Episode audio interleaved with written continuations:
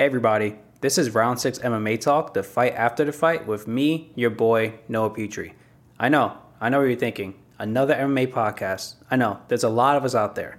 But if you like bold, unapologetic hot takes, a detailed, broken down view of the fight game, and of course, stomach hurting comedy, well, come to the right place.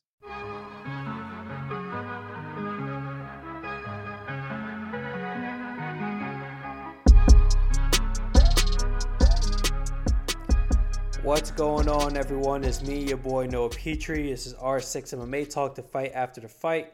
And this is episode 24. Guys, if I'm low energy today, is because one is late at night, and two, dude, it took me an hour and some change and technical difficulties with this freaking podcast. My God. It was just an issue after an issue. I had one issue where the track was all fucked up, so I had to go back, start everything anew started everything anew and things were even worse. So I had to exit back out. Once I exit back out, things appeared to be fine. And then I had to mess with the levels a little bit to make sure everything was, was accurate and good to go. So guys, it's just it was literally one issue after another. So if I'm low energy, it's literally it just drained me because of that. But I'm still here for you guys. Again, this is episode 24. Now, of course, as you guys may know, we didn't have any we didn't have any fights last this past weekend. So I'm just gonna be going over all the MMA news slash drama that went down, and of course the fights are gonna be happening this weekend, and my uh, my hot take for the week. So let's not waste any freaking time, guys. Let's jump into it. So we have Chimaev gets his passport revoked by the by the Russian government. Now, as you know, with everything that's happening in uh, in Russia right now, they they mandated a, a huge draft um, that basically stems for anyone, I believe, with prior military experience, or there's people who are literally fleeing Russia by the thousands, hordes of, of, of you know able-bodied Russian men who are in that that age range who are you know drafted to fight. They are fleeing because they don't want to be part of this war. Um, so not necessarily saying that they're gonna you know throw Chimaev into the front lines. That really wouldn't make any sense because he is ambassador of the comp- he is ambassador of that region um, of the country, and you know having someone who is uh you know who is so beloved by the, by an entire MMA community and entire sport, and someone who has you know so much potential to throw him into a nonsense war just wouldn't really make any sense. Um, but uh, I highly doubt that is the case. Now his his his coaches went on to say that it wasn't revoked and he could leave any time. So I, I am not not necessarily calling coaches a liar, but you know until there's actual proof that he can or he's able to leave and he's able to go um, fairly soon, then we don't know what's happening right now. So hopefully he doesn't get drafted into a war, but I really doubt that's the case. He went to Russia just to visit some family um, who were there, and it seems like they might have revoked his passport for whatever reason. Then we have ONE FC is hemorrhaging money and is not profitable. So this is actually not a new one, guys. Everyone know for a while now that ONE FC was kind of hemorrhaging money a little bit.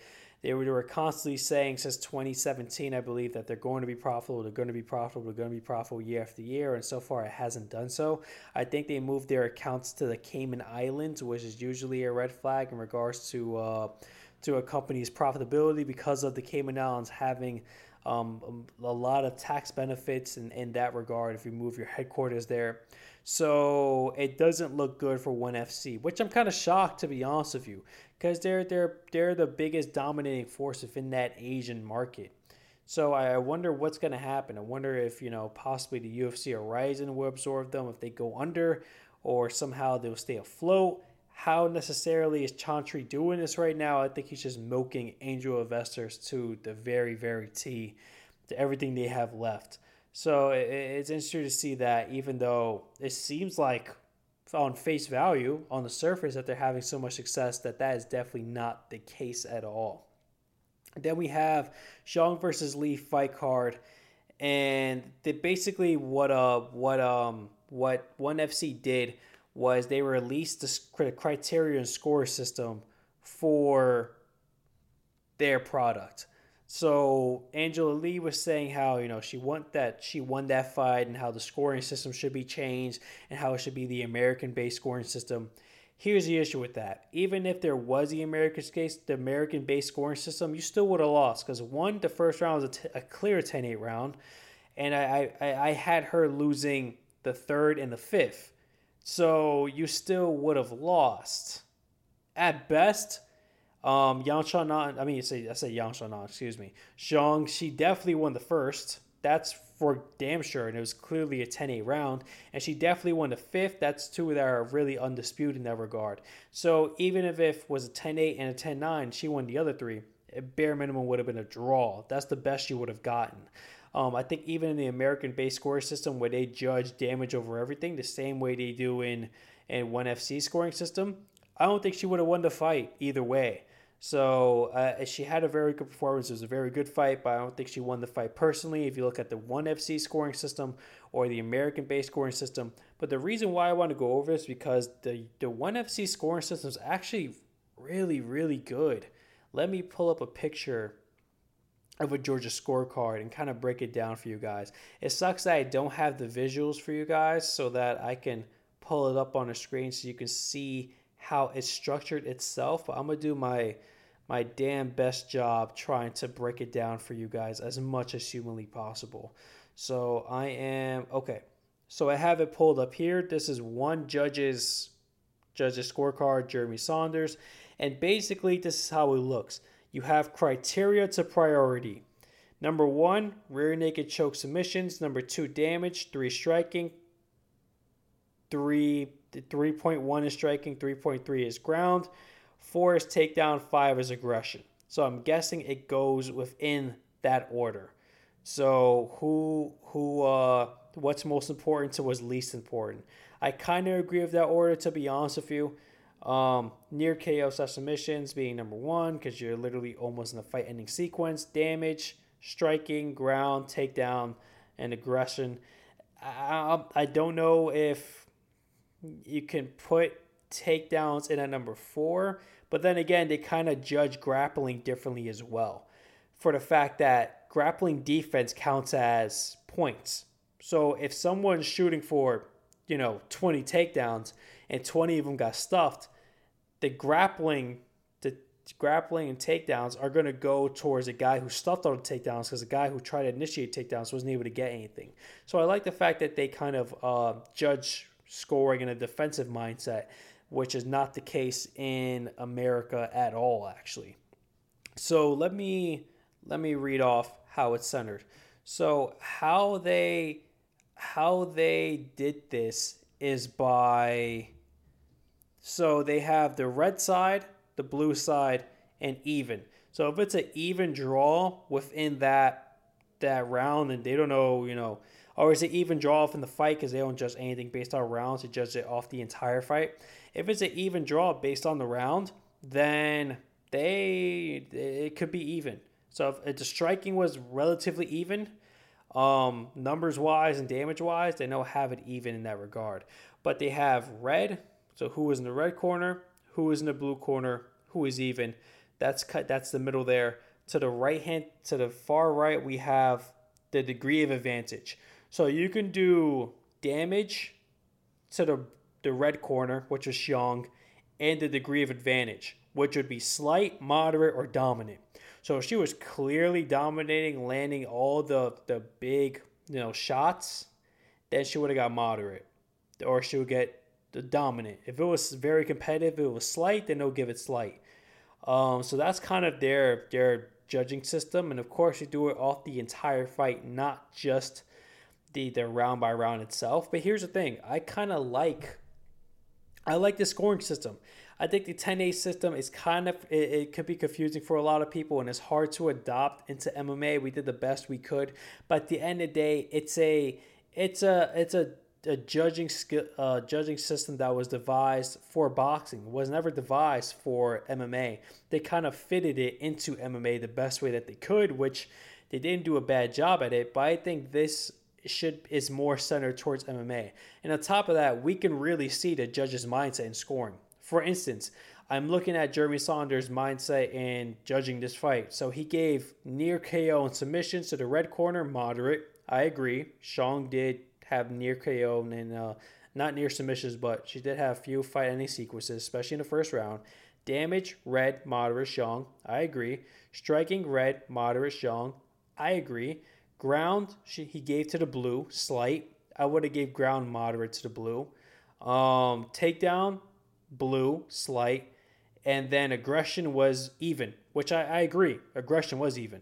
So there you tally up who won the categories and how much did they win the categories by. And from there, you can determine the winner. So that's how he got Zhang as the winner. So I agree with the scoring system. I like the scoring system. I, I since we're not able to interview judges or they're, they're the the you know, athletic state commissions are very much against judges being interviewed or questioned for anything um, if they give a scorecard or wherever the case may be. So I think that since that system is in place, this is very good for us to see what the judge what judges are actually judging. What's their mindset behind judging? Since we can't actually talk to them or interview them if they give a bad decision or wherever the case may be. So i think this is a, this is a, a pretty cool way of seeing what the judges are looking at how they're scoring a fight and i think honestly it makes sense. There's a few things i would change here. Um I personally like the round by round scoring, so I would utilize this in a round by round scoring. I wouldn't mind that at all. Um, but I think this is overall a very good system. Maybe we should adopt it into the UFC and into America itself. It's really not a hard system to understand. It's pretty simple. I think this is even more simpler than the uh, than a 10A must system. Now, I'm sorry guys if I botched the explanation in one championship breakdown of their judging criteria. Um, again, it would be so much easier if I had a visual for you guys so you could just see it and there I can break it down for you so you can understand it better. So I did my best in that regard to to break it down as much as I can just over audio. But all in all, I would say I'm a fan of just judging system and I think we should adopt it in America. Then Julianna Peña wants a trilogy of Amanda Nunes. She says that's suffice to make um, and that she'll win this one come around. And honestly, guys, I'm not necessarily opposed to it for the simple fact that there's really no one else that's a, a clear challenger in that division. Um, I don't really see anyone else as a clear challenger division as of yet. The fight was entertaining, even though it was very one sided by Amanda, and I think they fought again to be very one sided by Amanda again. The reason why I think someone wouldn't give it is because the fact that um, Julianna Peña had such a bad outing that second time. But if the UFC wanted to run it back a third time, uh, I, re- I, I, I, don't, I, don't, I really wouldn't mind. I really wouldn't mind, just for the simple fact that there's no one else in the division. When it comes to someone who gets beat badly, like if they were a former champion and they get beat badly, um, Usually, I'm not into giving immediate title shots for the fact that you got beat pretty badly. So, why are we doing this? If it was very close and contested, then I understand. But if it was a clear victor, then I, am really not into it, especially when you have multiple people who, are, who could fight for the title any given moment. Um, but we don't have that in this division as of now. So, since we don't have that, then that's why I'm really not opposed to it. Then Michael Bisping thinks that Mark Zuckerberg being a fan of UFC will be only good for MMA. And of course for the UFC. And I don't I understand his point of view in this in that he said he thinks that, you know, since he's such a a well-known figure and him being someone who's not necessarily, you know, super manly, super macho, someone who is on the tech side, having that kind of audience come into MMA and start viewing MMA and get overall more viewership. And maybe since he's such a fan of UFC, he would, you know, mess with the algorithm on Facebook or Meta, wherever he's calling it nowadays, and kind of, you know, bolster the UFC so more people can have more eyes on it. So I understand his point of view in that regard. In that case, bottom dollar wise and people just overall watching MMA, he could do good for MMA in that sense. But when you really look at everything that he's done, you know, with Facebook creating um, such a, a, divide in this country as it is, and, and, some of the other shit that that he's pulled, do we really want someone like him in MMA? Do we really want that? You know, just because someone is famous um, or rich doesn't mean that we should sell should should be celebrating them, you know, as fans and parading them around. Um, you know, the, the UFC kind of used to do that back in the day with like celebrities and having them, you know, come to giving them free tickets is to have them come to events and you know showcasing them on, on the big screen and that got that kind of shit. So you know, I, I don't think that every every single person who's a celebrity should be paraded around just because they're a fan of the sport. Now, what he did, will he do good in the sport as far as viewership wise? I think he would, driving more people to the sport. But all in all, with his character and everything that he's done up until this point, I wouldn't say is necessarily good that he's a uh, he's a fan MMA or that it would only do good. Then we have Eddie Alvarez says that fighters fail to explore free agency or killing themselves. As you may know, Eddie Alvarez, the Underground King, he's the king of literally going for promotion to promotion to where the money is. He he really didn't care, you know, where the best fighters in the world were or anything like that. He pursued the money. He pursued the money. He's one of those fighters that are so good of his money. He has multiple investments, whether it be through crypto, through stocks, through real estate. He's very good with his finances. Every single contract he, you know, he, he went promotion wise from one to the other was an upgrade from the last one. Um, the dude has like fucking 90 kids. Uh, so I would say if it comes to financial advice, if there's someone, if you're a fighter and if someone that you want to take career advice from in regards of finances, Eddie Alvarez is that guy you should 100% take advice from. Guys like Nate Diaz, guys like Mike Perry who didn't pay their taxes, they, they're not the best to take advice from. Or even Kevin Holland who spends his money as soon as he gets it. Those guys are not the best at, you know, at, to, to take advice from in regards to finances. Someone like Eddie Alvarez is someone you you you should take advice from in regards to finance and contracts. But he's 100% right, man. Like, don't get me wrong, it doesn't sometimes it doesn't make sense to leave. For instance, Jon Jones. He's in a very rare predicament that he's not going to get paid better anywhere else aside of the UFC. Literally, if he goes to Bellator, if he goes to One, if he goes to Rizin, no one's going to pay him better than the UFC. The same thing with Francis Ngannou. No one's going to pay him better than UFC. Same thing with Stylebender. No one will pay him better than UFC. Same thing with uh, with Conor McGregor. No one will pay him better than UFC. So in those instances, in that regard, it, it it doesn't make sense for those guys. It really doesn't make sense because they're already in the you know the biggest organization in town, and the organization is going to pay them the most. But for you know the, the, the, the common fighter or the fighter who is not of that upper echelon, you know, either money making or you know championship reign wise or champion wise, it makes sense to test free agency. Like Corey Anderson, for example, who's making more money at Bellator than he ever made in UFC, and he's a he, you know, was beating the champ's ass up until the cut happened. Um, so it, it, makes sense, especially like you know, and we see this a lot more nowadays. Like Shane Burgos going to PFL, um, Aspen Ladd going to PFL, and just fighters bouncing around from Bellator to PFL to other promotions as well. So the one championship, Demetrious Johnson going there, him saying he made more money there than he made in UFC. So it, it really pays to keep your options open and just to bounce around. But for everyone, is that the case that it, it's the, the right move? No, definitely not. Now, DC says to Luke Rockhold that he should do ADCC or grappling, jiu jitsu tournaments. He should not do MMA. He should just stay retired. And I agree, man. I 100% agree. Luke Rockhold, he did everything he needed to do in this sport. There's really not much for him. Um, he became champion. He was Strikeforce champion, UFC champion. Um, you know, it, it uh, his, I don't think he's gonna be able to, to get in, inside a title picture again. You know, his chin was pretty suspect up until the Costa fight, which I think he did extremely well, and he was able to take a lot of big shots. Granted, I didn't like his reactions to some of those shots that he was taking, but he was able to take a lot of big shots. His cardio seemed very, very bad. Um, maybe that's just because the altitude and someone who hasn't fought in so long now fighting in such a high altitude, Colorado can really fuck with you in that regard.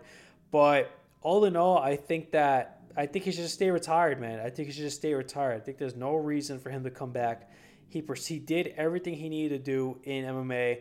I think maybe if he wants to come back and fight, he could do fun fights like the Costa fight or other you know big names that at 185 or 205.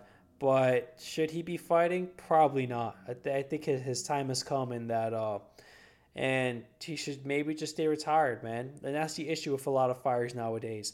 They don't know when to retire. They want they don't know when to go out um, on their terms. They really just go out on their shield, which it's a bad trend. Now there are, are a lot of fighters who did go out on top, like GSP, like Khabib, and a couple other fighters who uh, who knew when to call it quits at a good time. But for most fighters, they just keep lingering around until the UFC has no use for them.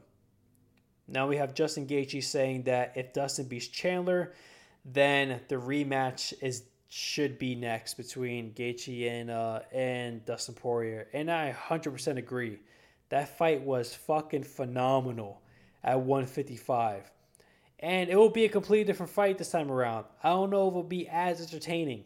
The first one was just brutal, and I'm surprised that Dustin Poirier was able to take that many leg kicks, um, and was able to put Justin Gaethje away at the very end. But I, it'll be a completely different fight that second time around. Gaethje's a different fighter. Poirier's a different fighter.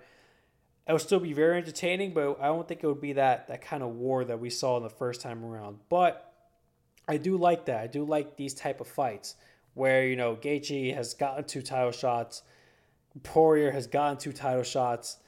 They're guys that you know, uh, from the looks of it, from their career as of right now, they probably will never win that title, unfortunately. So just putting them against each other, making fan friendly fights, making fights that they could both profit over, I think that's definitely the right move. So regardless, I think Gaethje should fight the winner of Chandler Poirier, whether it's Chandler or whether it's Poirier. I think that should definitely definitely happen right after. Now, Cejudo says that Masvidal will be a good comeback fight for Conor McGregor. And dude, I've been freaking saying this for forever now. I've been saying this for a while. Literally for a while. I've been saying this for a very long time, for years, ever since the injury. Um, or maybe even before the injury. I've been saying that Masvidal is a good comeback fight for Conor. Conor wants to stay at 170. He doesn't want to cut the weight to 155. Giving him a grappler is bad. Um, you know, Masvidal is primarily a striker. He's older in the tooth. He's someone that if you get a win off him is still fairly respectable. Well, maybe not as of now than it was back then where I was saying it, but even so, it's still respectable.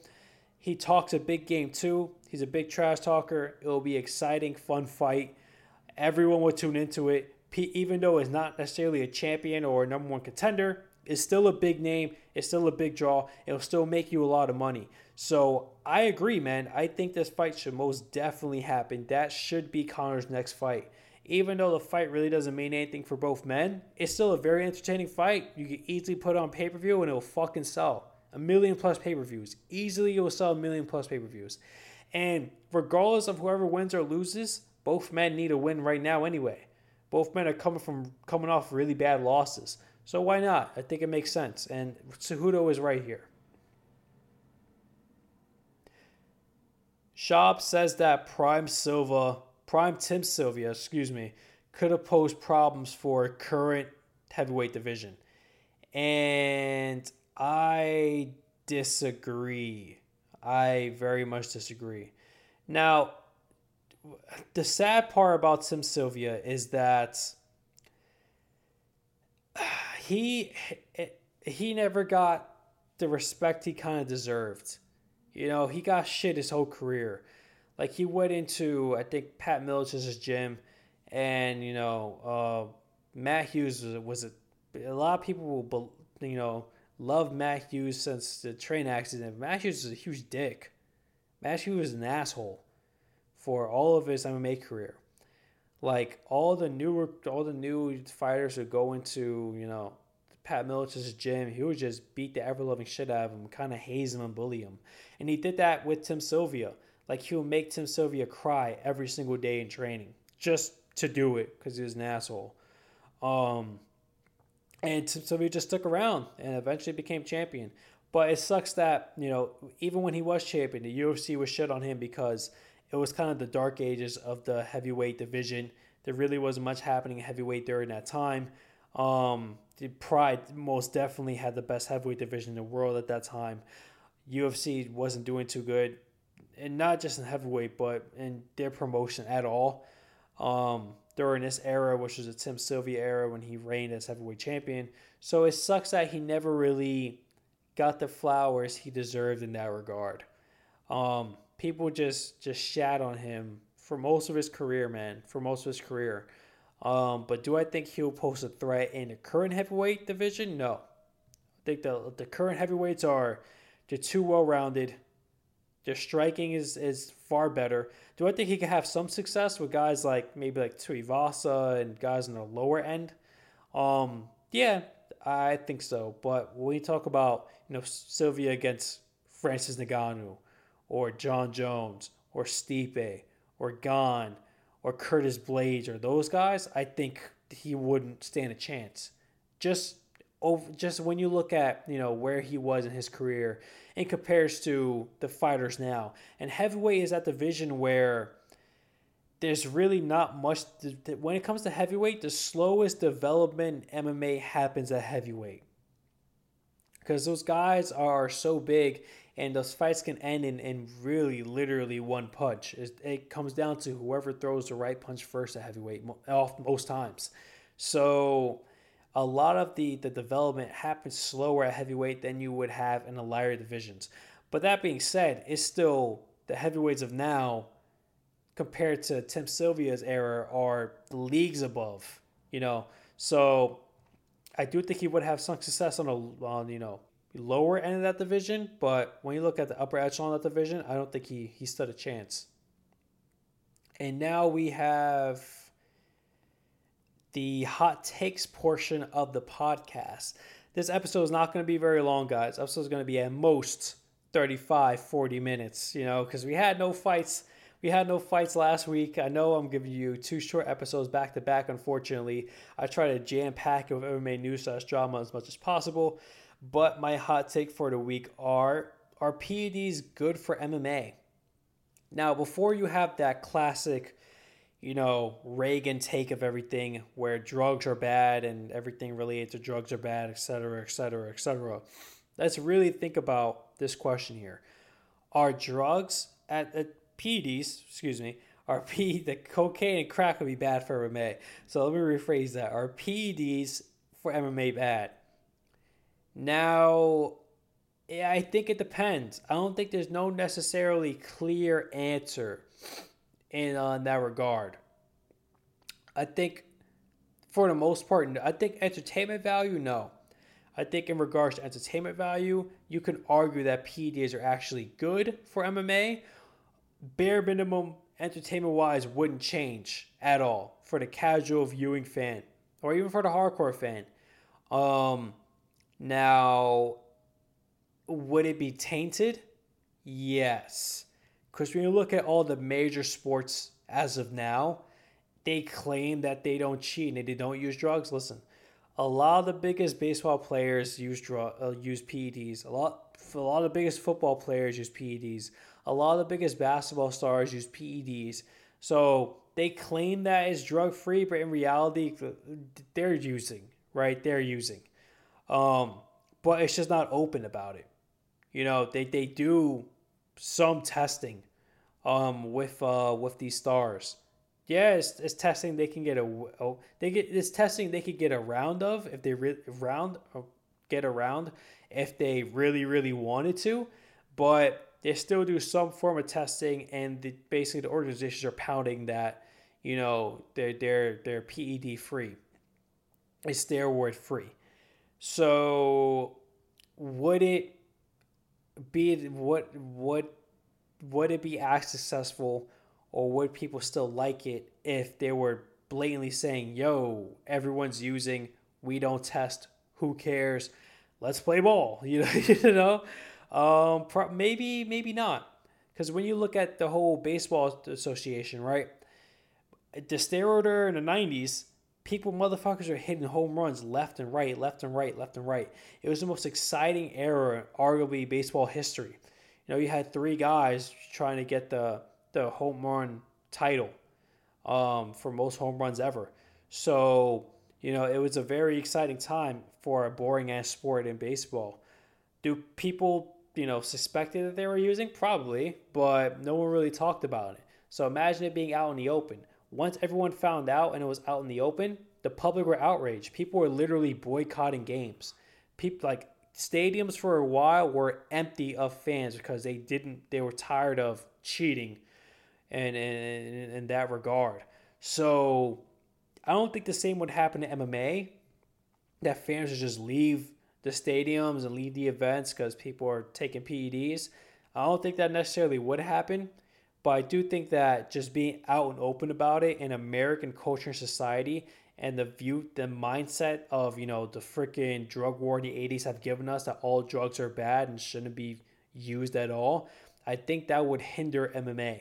I really think that would hinder the view of MMA from the casual standpoint and from a societal standpoint.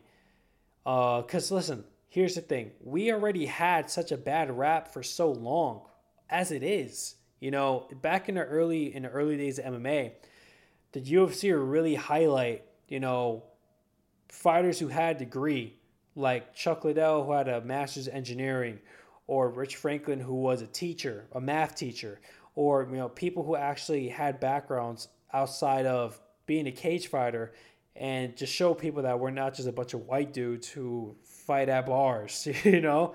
They wanted to show themselves in a better light. And I think that if you had PEDs just out in the open, blatantly used, and just flaunted it, I think it would make MMA look bad. I think it will make MMA look bad.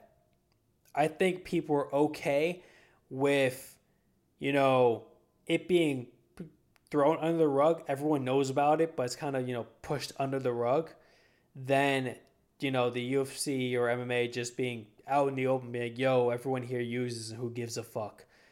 So, do I think that overall product wise, entertainment value wise, would it hinder MMA? No. But I think image wise, would it affect MMA? Yes. So, that's why I say it really, really, really depends on which viewpoint you're viewing the, the topic here.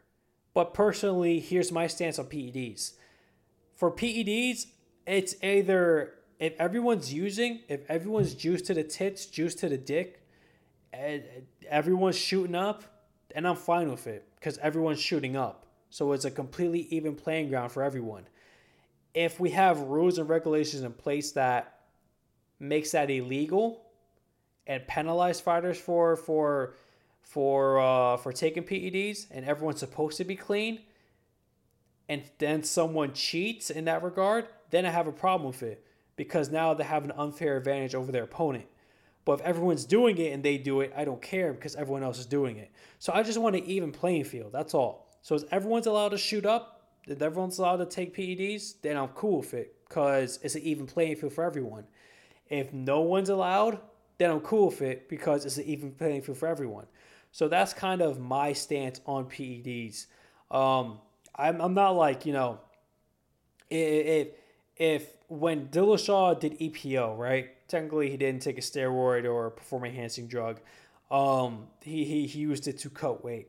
But either way, if when Dillashaw, for example, did EPO, did I have an issue that, oh my God, you know, he, he I didn't have the viewpoint of, yo, he cheated, he used a drug, that's bad, drugs are bad, fuck this guy.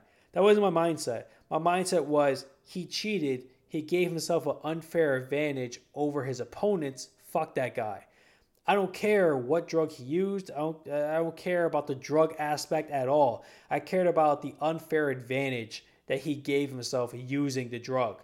I didn't care necessarily that he used the drug or that drugs are bad. I cared that he gave himself an unfair advantage. So that's kind of my mindset in regards to PED usage in MMA or just in general. If we're all doing it, cool. If no one's doing it, cool. Let's just keep it that way and make sure everything is even. Now, I want to get into the fights next week. This portion is the Petrie predictions portion of the podcast. And first, I want to go with Grasso against Araujo. And Grasso, I think, opens up at a 250 favorite. I think rightfully so. I think Grasso overall has fought better competition. I believe her only losses are to Carla Esparza, who's a champion, and Tatiana Suarez, who is a female Khabib, who honestly could have been champion if she would have, you know, continued fighting and not have so many injuries that set her back. So those are the only two people that have beaten Grasso. I think I'm, I'm missing one more, but I think that's when Grasso first came into the UFC. But besides that, other than those two people, no one has, has, has beaten Grasso. Grasso's looked very good. Her grappling, of course, is her ace in the hole. Her grappling is fucking phenomenal. And when you look at Araujo, yeah, they have very similar records in wins and losses, but when you look at level competition wise, Grasso has fought better levels of competition and, and has beaten better levels of competition. Um, you know, Grasso just came from a uh, I, I, believe, a decision victory over Angela Lee. Um, and I, I, believe a decision loss right before that to Katlyn Chookagian. So I think that if Grasso is able to get right to the ground, definitely 100% she can win. I think even if, of course, I think it wouldn't be smart for Grasso to strike with Araujo. I think Araujo is by far the better striker. So I think Grasso's, you know, plan for this fight or the, the, the, the the uh, the game plan she should have for his fight is primarily grappling. Just utilize that grappling, have her against the cage, utilize the clinch, try to get her opponent down as quickly as possible, and just keep her there. Or tr- of course, try to get in submission because the submission game is very good. But all in all, I think that the the the sports bettors in this one are correct, and I think Grasso definitely deserves to be the uh, the favorite in this fight, and I have her winning. Now we have Swanson against Martinez. And dude, I just think Cub Swanson should retire, man. He's old for a division, very old for a division. It just is not necessarily looking too good. Um, I know he came out of retirement not too long ago. I want to say a year or two ago. Hasn't really looked that good since. I, I, I, of course, I think he I think he fought better competition up until this point than Martinez. He's obviously the veteran out of the two of them, but I just think Swanson's to retire, man. I think Martinez is gonna is gonna get the better of him in this one. Then we have Askarov against Rory Royval. This fight is the one that I'm most excited about on this card, and I'm shocked that Araujo and Grasso is the main event, or even that Cub Swanson is the co-main event. It really doesn't make any sense. But Askarov against Royval, and I think it's easy to write off Askarov after that loss against Kai Kara-France. Askarov looked kind of, I mean, not Kai Kara-France, excuse me. Um, oh, God, starts with a P, starts with a P, starts with a P. I'm blanking out on his name right now. He's Brazilian, starts with a P. It'll, it'll come back to me. Pantoja? Believe it's Pantoja. Believe it's Pantoja. Um, sorry guys, I'm terrible with names, but I'm pretty, I'm, I'm like 90% sure is Pantoja. But he didn't look his best in that fight. He really, really didn't look his best in that fight. He looked a little off. He was coming off of a very long layoff. You know, his usually his, grappling offense and his takedown abilities are very, very, very good. It seemed a little lackluster in that fight. Um, and I think that overall, I had I think Askarov is the better out of Royval. Askarov is a 250 favorite. I do think I agree with that. Maybe it's a little high coming off the fact that he's coming off of a loss. Um, but I, st- I still think that he should be 100% the favorite. I think he's the overall better fighter. And Royval doesn't have the best takedown defense in the world. I think that Askarov overall gets this done. But this is episode 24 of R6 MMA Talk, the fight after the fight with me, your boy Noah Petrie. God, freaking recording this episode was an absolute nightmare. I'm happy I got it through it with you guys. Happy I gave you guys some content. Um, but yeah, it was it was brutal trying to get this one up for you guys. It really was. I gotta have that intestinal fortitude. But of course, you'll find me next week, Tuesdays at 7 a.m.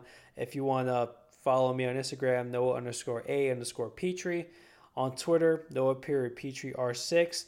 And you can find me on all major podcasting platforms Apple Podcasts, Spotify, Amazon Music, and all the other podcast platforms. I'm on all of them We'll be on YouTube very, very soon with visuals as well. But guys, I hope you have a good weekend and enjoy those fights. Bye.